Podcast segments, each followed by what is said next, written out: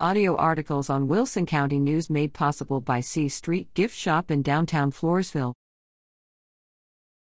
River Bend Golf Association elects 2023 officers. The River Bend Golf Association held its monthly meeting on January 10th to schedule tournaments and elect its new 2023 officers. After a new slate of officers was presented and discussion ended, the election was conducted. The association's newly elected officers are Don Holmes, President, Marie Aldridge, Vice President, and Rosemary Ruiz, Secretary. Bill Martin will continue to serve as Treasurer. Association President Don Holmes stressed that membership is open to area golfers. Information is available in the River Bend Golf Course Clubhouse.